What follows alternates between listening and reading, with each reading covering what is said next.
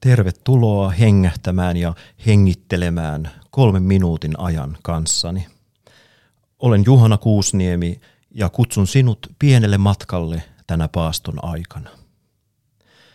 Tänään pitkä perjantaina palaamme vielä kerran Risti Johanneksen mystillisen teologian ja runouden äärelle. Elävä rakkauden liekki nimisessä teoksessaan Risti Johannes kirjoittaa – miten ihminen on kuin nukahtanut uneen.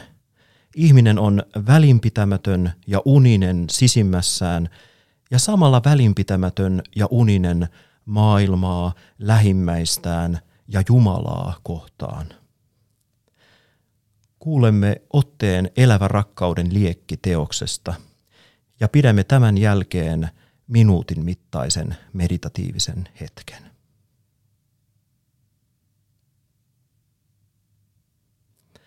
Tämä käy ilmi psalmista 44, jossa Daavid sanoo Jumalalle, Nouse, Herra, miksi nukut? Nouse! Siten hän siirtää Jumalaan ihmisten ominaisuuksia. Koska ihmiset ovat vaipuneet uneen, hän pyytää Jumalaa nousemaan ja heräämään.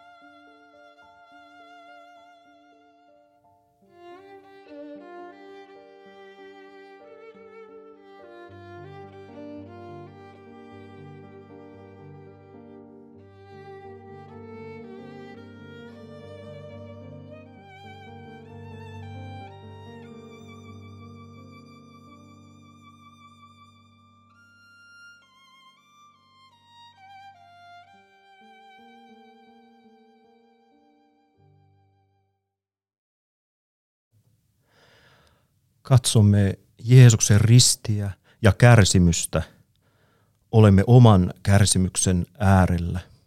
Minkälaisia elämän vaiheita ja tunteita sinä tänään pitkäperjantaina läpikäyt? Koetko sisimmässäsi välinpitämättömyyttä, epäuskoa, yksinäisyyttä? Risti Johanneksen mukaan Kristus uinuu nukkuu jokaisen ihmisen sisimmässä, ikään kuin asustaa siellä salaa. Ja raottaa silmiään, odottaa ja toivoo, että ihminen heräisi unestaan. Tervetuloa myös ensi viikolla hengähtämään.